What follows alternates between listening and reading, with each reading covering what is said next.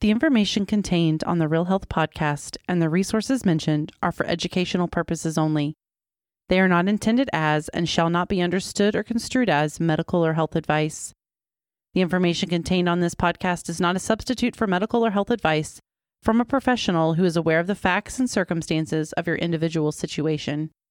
Information provided by hosts and guests on the Real Health podcast or the use of any products or services mentioned does not create a practitioner patient relationship between you and any persons affiliated with this podcast. This is the Real Health Podcast brought to you by Riordan Clinic. Our mission is to bring you the latest information and top experts in functional and integrative medicine to help you make informed decisions on your path to real health.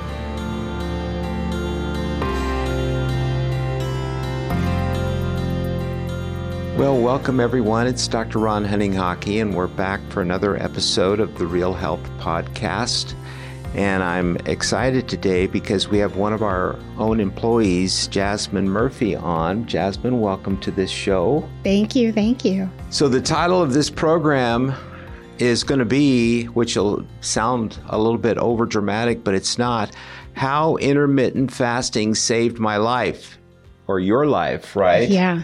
Yeah, so uh, you were just telling me a little bit about this, and just to kind of lead into this, at one point you weighed 718 pounds. Yeah, that was my highest recorded weight. Highest recorded weight. And so, how did that, and, and you really never did have diabetes. No.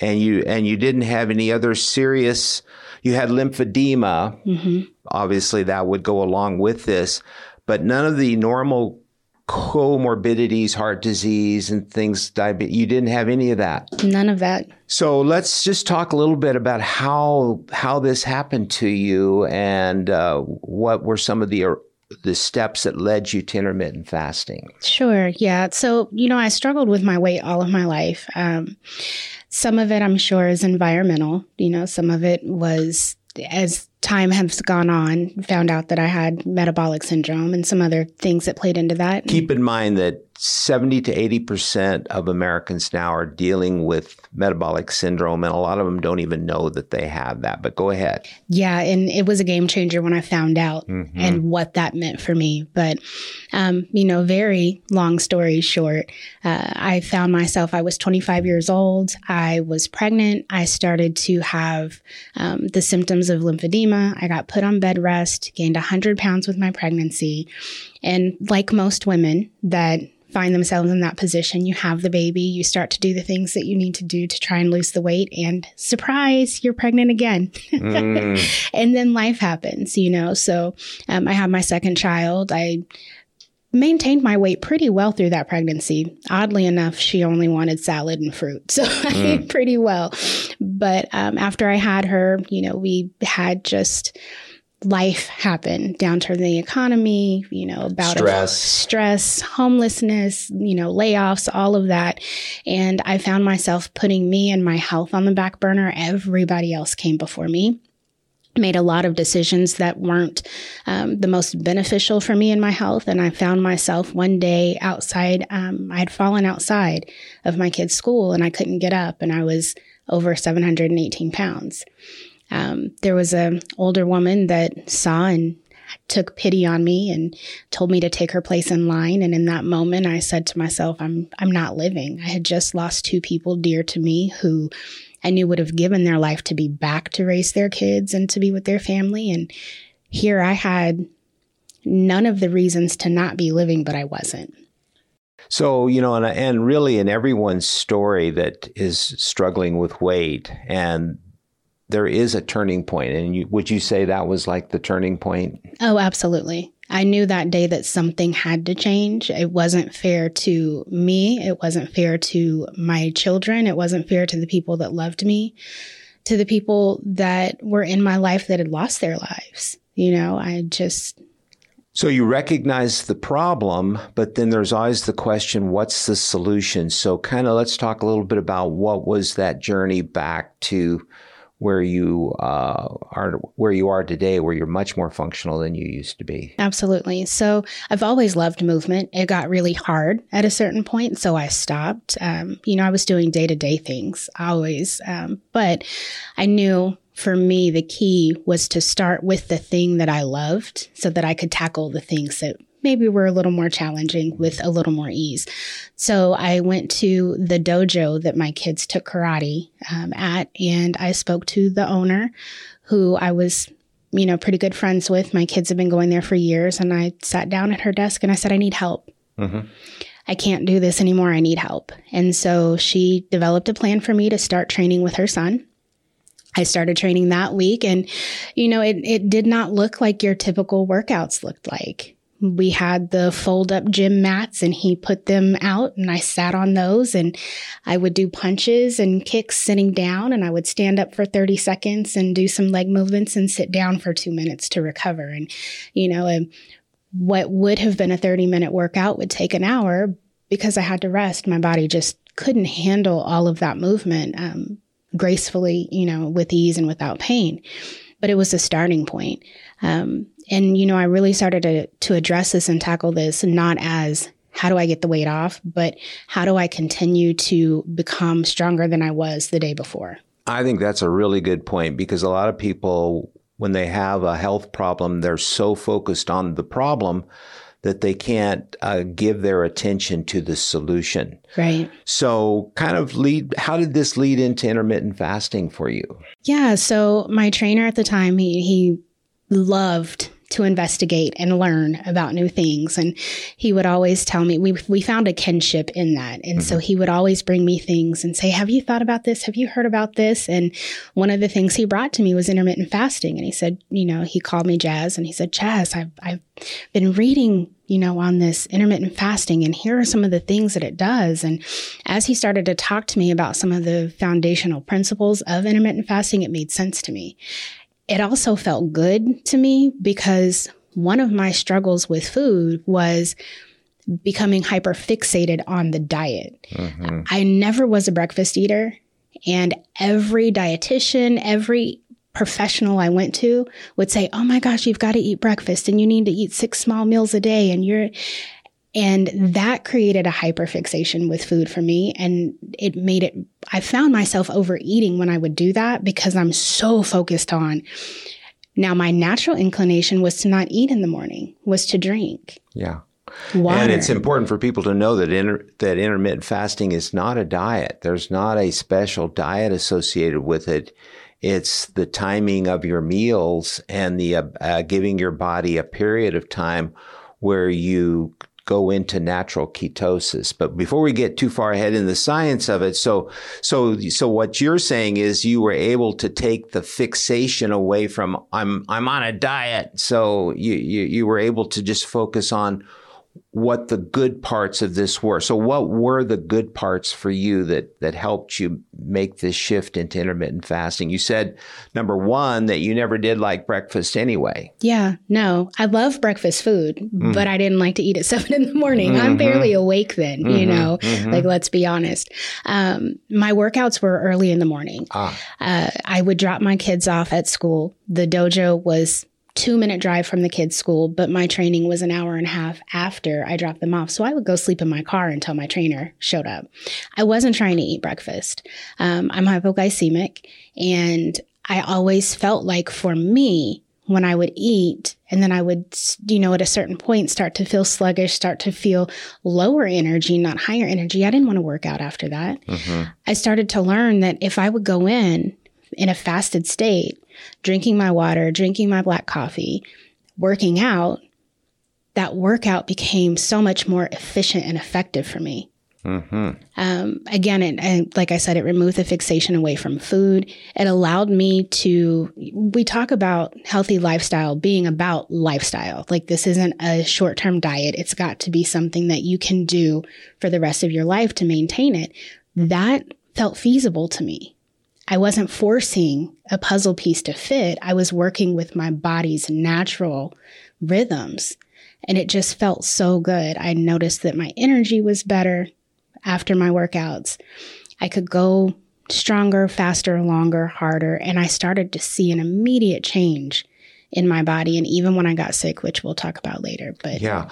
Now you mentioned hypoglycemia. So some people who hear and have heard about intermittent fasting, they say, well, I'm prone to hypoglycemia. Did you have to, in the process of uh, beginning the intermittent fasting program, did you have to start gradually or were you able to jump right into it? Um, we started somewhat gradually. Mm-hmm. We started gradually and implemented a lot of things that, you know, some people like staunch IF people are like, oh, that's kind of breaking your fast. But it worked for me. Mm-hmm. So I started with, um, you know, making sure that I had the water with electrolytes in it. And um, right before my workout, I was drinking a black coffee. Some people say that breaks your fast. Some people say it doesn't. For me, it helped. It worked. Um, I learned how to break my fast in the best way possible for me and my body. Um, so, like one of the things or the the tips that we used was an hour and a, about an hour after my workout, I would break my fast with an apple and then wait another hour before I ate. Oh. And then I would have a protein meal. Mm-hmm. And that helped me, you know, to gradually come out of that. I eventually got to the point where I was able to do a dry, dry fast. I was able to do, you know, different fasting windows and do longer fasts and shorter fasts and mix it up. But yeah. So, kind of giving the audience an idea. So, what time would you normally have your supper the day before? And then what time, how, so how many hours would it be that you you went through the fasting before you would eat in the early stages of it? So the early stages, my last meal was usually around 8 30, 9 o'clock. And okay.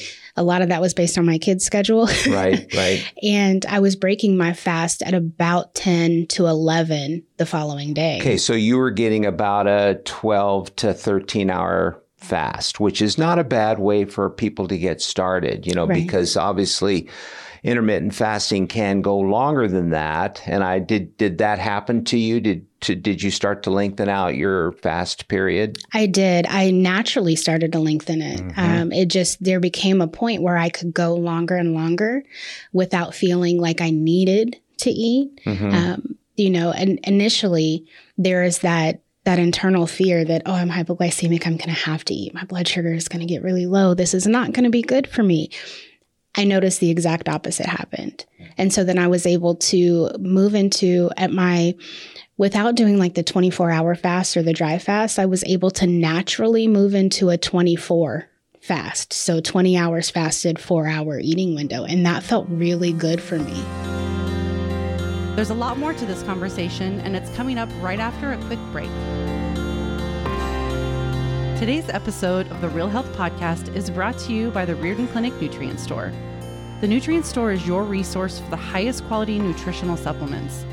Every supplement in the store is handpicked by the expert medical staff at Riordan Clinic, providing you with the best quality, purity, consistency, and effective dosing available.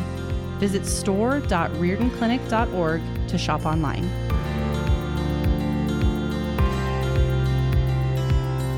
Yeah. So, uh, what period of time was that? A couple months, or was it?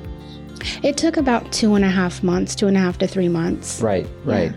And so, just for the sake of the audience, you know, there's going to be so much individual uh, molding of this program in order to make it work. But I think one of the big things is is not to expect instantaneous results, and maybe there'll be some trial and error error in the process of it. But as time goes on, what you're saying is that it got easier and it started to feel more natural. Yeah. Which is, uh, keep in mind that our ancestors did not eat three meals a day. You know, very often it depended upon what food they could hunt. It depended upon work schedules, uh, the f- availability of food. And nowadays we've got food everywhere. And people, as soon as you say, I can't have this, then you want it. But interesting, and I'm and I'm an intermittent faster myself. I've uh, lost five belt sizes in probably the last year or so since I've been doing it without a struggle at all. But what uh, what was your experience as time went on? Did you feel like you had to work at this, or did it just start to feel better and better?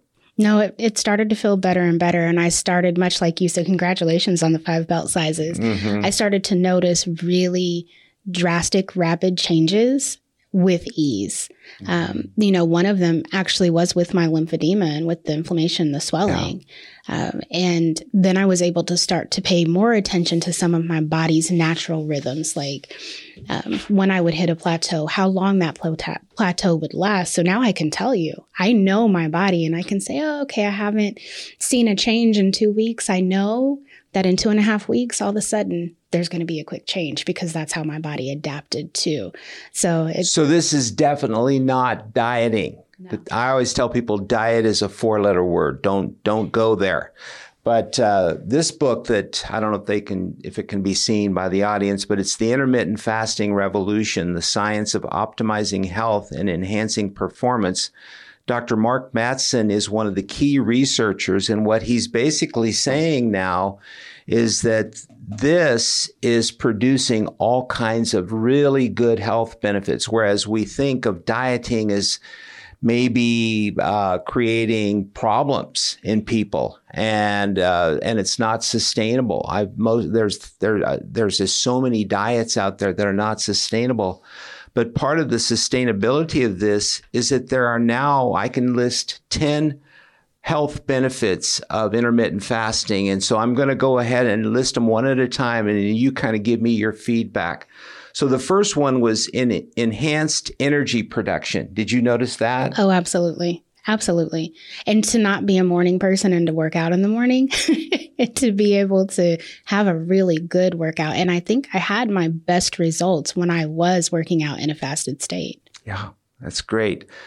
Number two, cellular repair and regeneration. Did you notice that you uh, had a better sense of well being and uh, that your body was starting to get healthy again? Yes. And real quick, interesting story. And one of my turning points, especially in having conversations with friends and family that maybe weren't necessarily on board with the fasting. Um, at a certain point, I had a bout with being septic. I septic. had, yeah. Mm-hmm. And so I was in the hospital and I fasted. What most people don't realize, and I had to point this out, with me fasting, I was able to recover more quickly. And I had to explain, you know, when you think about it, if you're in the hospital and you have a serious infection or illness, the first thing they do is they put you on NPO or no foods. No food. They put you on a saline IV to keep you hydrated, but you're in a fasted state. Yeah. And that's actually number nine of these uh, 10 health benefits enhanced immune functioning. Fasting has been found to support immune system functioning by promoting the regeneration of immune cells and reducing overall inflammation in your body. So, so, so, so that's amazing that that worked out as good as it did. Uh, of course, the big one is number three here improved insulin sensitivity because the essence of metabolic syndrome is loss of insulin sensitivity or what's called it, it, you, you go into a state of insulin resistance. And then the, the tendency is for the blood sugar to go up and for more and more insulin to be on board. Uh, now, you never did have a problem though with diabetes or, or elevated blood sugar. No. So yours was just a pure type of the probably relating to uh, the uh, the lymphedema and probably stress. It just sounds like you were in a huge, huge state of stress, and that that that may be one of the major reasons why people get disruption of their metabolism. Yeah, so, but a big part of stress is this feeling of loss of control. And I'm sensing that when you got into intermittent fasting, you started to regain control over a number of things in your life. Tell me a little bit about that. Yeah. Well, I mean, like I said, it, it allowed me to control what felt good and natural to me, first of all, um, with my eating patterns. Um, you know, you you spend so much time as a person on a larger body having everybody tell you what you should and shouldn't do. So being able to do something that felt good for you um, that made sense for you was it felt amazing. Um, the level of clarity that I had, like it's hard to explain to somebody that hasn't fasted, but you have a moment where all of a sudden you see everything more clearly. Things feel more clear. And when you have that moment, you're making better decisions overall. You feel like you're functioning in, in a higher state. That in and of itself gave me that feeling of having more control because I felt like I was able to make better decisions and not just with eating and with exercising, but just in life in general, right? I've read about fasting in, you know, there's a number of different ways to fast besides intermittent fasting, but one of the one of the sentiments that's re- expressed in, in in just about all the books I've ever read is that increased mental clarity, and part of that may be that the brain can actually work better in ketosis. And so when you do, when you are intermittent fasting, your body does go into ketosis. It starts burning fat, and ketones are interesting in that our ancestors, if there was no food, they had to get mentally sharper and more acutely aware of their environment and making better decisions in order to survive. So, in a sense, intermittent fasting puts you into a higher level of survival mode. Yeah, without the stress. Without the stress. Without the stress. Fantastic. Reduced inflammation. So I'm assuming that pain levels went down as a result of this too. Absolutely. Um, I've had Osgood-Schlatter. I was diagnosed with Osgood-Schlatter at 8 mm-hmm. um, at the time that I was diagnosed, we were told you grow out of it, but I still always had ligament and joint issues. And as I continued this journey, I noticed even at that higher weight, a lot of those joint pains, ligament pains, they disappeared. Yeah, yeah. We're back. This number six here is brain health, and uh, this has to do with mitochondrial functioning. And so, one of the astounding uh, sets of information I got just a couple months ago is I used to think that a neuron in our brain has 100,000 mitochondria, which that's amazing to even think of that. Well, that's wrong. They now know that the neurons in the brain have a million to two million mitochondria. And one of the things that uh, intermittent fasting helps the most is mitochondrial functioning. So your brain functions better, your heart functions better, your muscles function better, your liver functions better, because all of those are high mitochondrial uh, engine need to, and for those organs to work properly. So, so uh, enhanced cognitive functioning and protection against neurodegenerative diseases. You know, who knows? Had this gone on, the depression would have gotten worse, and and you may have started to slip into a kind of a Alzheimer type state, which is can happen to people. So you certainly aren't in that state now. Not at all. That's wonderful. And the other thing is increased longevity. So there's a lot of research now that uh, using intermittent fasting, people are living longer and feeling better. And, I remember hearing about that uh, probably 30 or 40 years ago that if they took lab animals and fasted them a certain amount of time, they lived about twice as long as the ones that weren't fasting. So so that's pretty impressive. So, and then number 10 here is cancer prevention. Well, obviously you didn't get to that stage and you don't want to, but we're seeing more and more people who are dealing with cancer.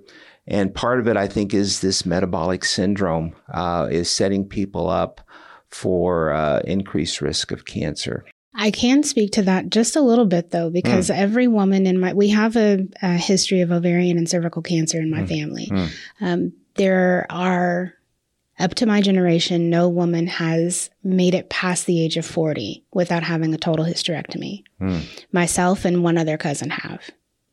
Yeah.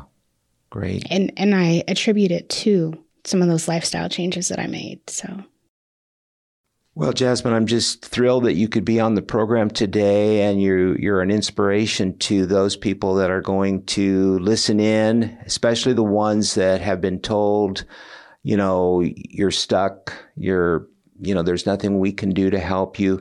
This is something that you did completely within yourself. Well, you had some initial help there at the beginning, some encouragement. But uh, once you got started, it's like momentum took over and it's still, you're still on the journey now. I am. Yeah. yeah. Well, thank you again for being on the program. And I hope everyone, even someone who's not dealing with a, a weight issue, keep in mind that, I, as I mentioned earlier, 70 to 80% of Americans and actually Western society is dealing uh, with this metabolic syndrome. And it's, and it just kind of sneaks up on people. There are people that are normal weight, but they still have the metabolic syndrome. So I really think intermittent fasting is not a bad idea for anyone, though you may want to, you know, get some help, get some coaching and, and uh, take your time getting into it. But don't be discouraged if it doesn't work right away. Just because you've been doing this how long now? Um, since 2017, 20, well, 2016. So yeah, yeah, yeah. So you've lost over 300 pounds. Is that what I heard? 342 pounds. Wow. yeah. Folks, it can be done. For all of you that said you tried and it didn't work, you weren't using the right method. So, so thanks again for being on our program. And I wish everyone the best of luck in uh, giving this a, a little bit of a try or at least doing some research on it and just even what one to two days a week can make a big difference. So, thank you. Thanks again. Thank you for listening to the Real Health Podcast. If you enjoyed this episode, be sure to subscribe and leave us a review. You can also find all of the episodes and show notes over at realhealthpodcast.org. Also, be sure to visit riordanclinic.org where you will find hundreds of videos and articles to help you create your own version of real health.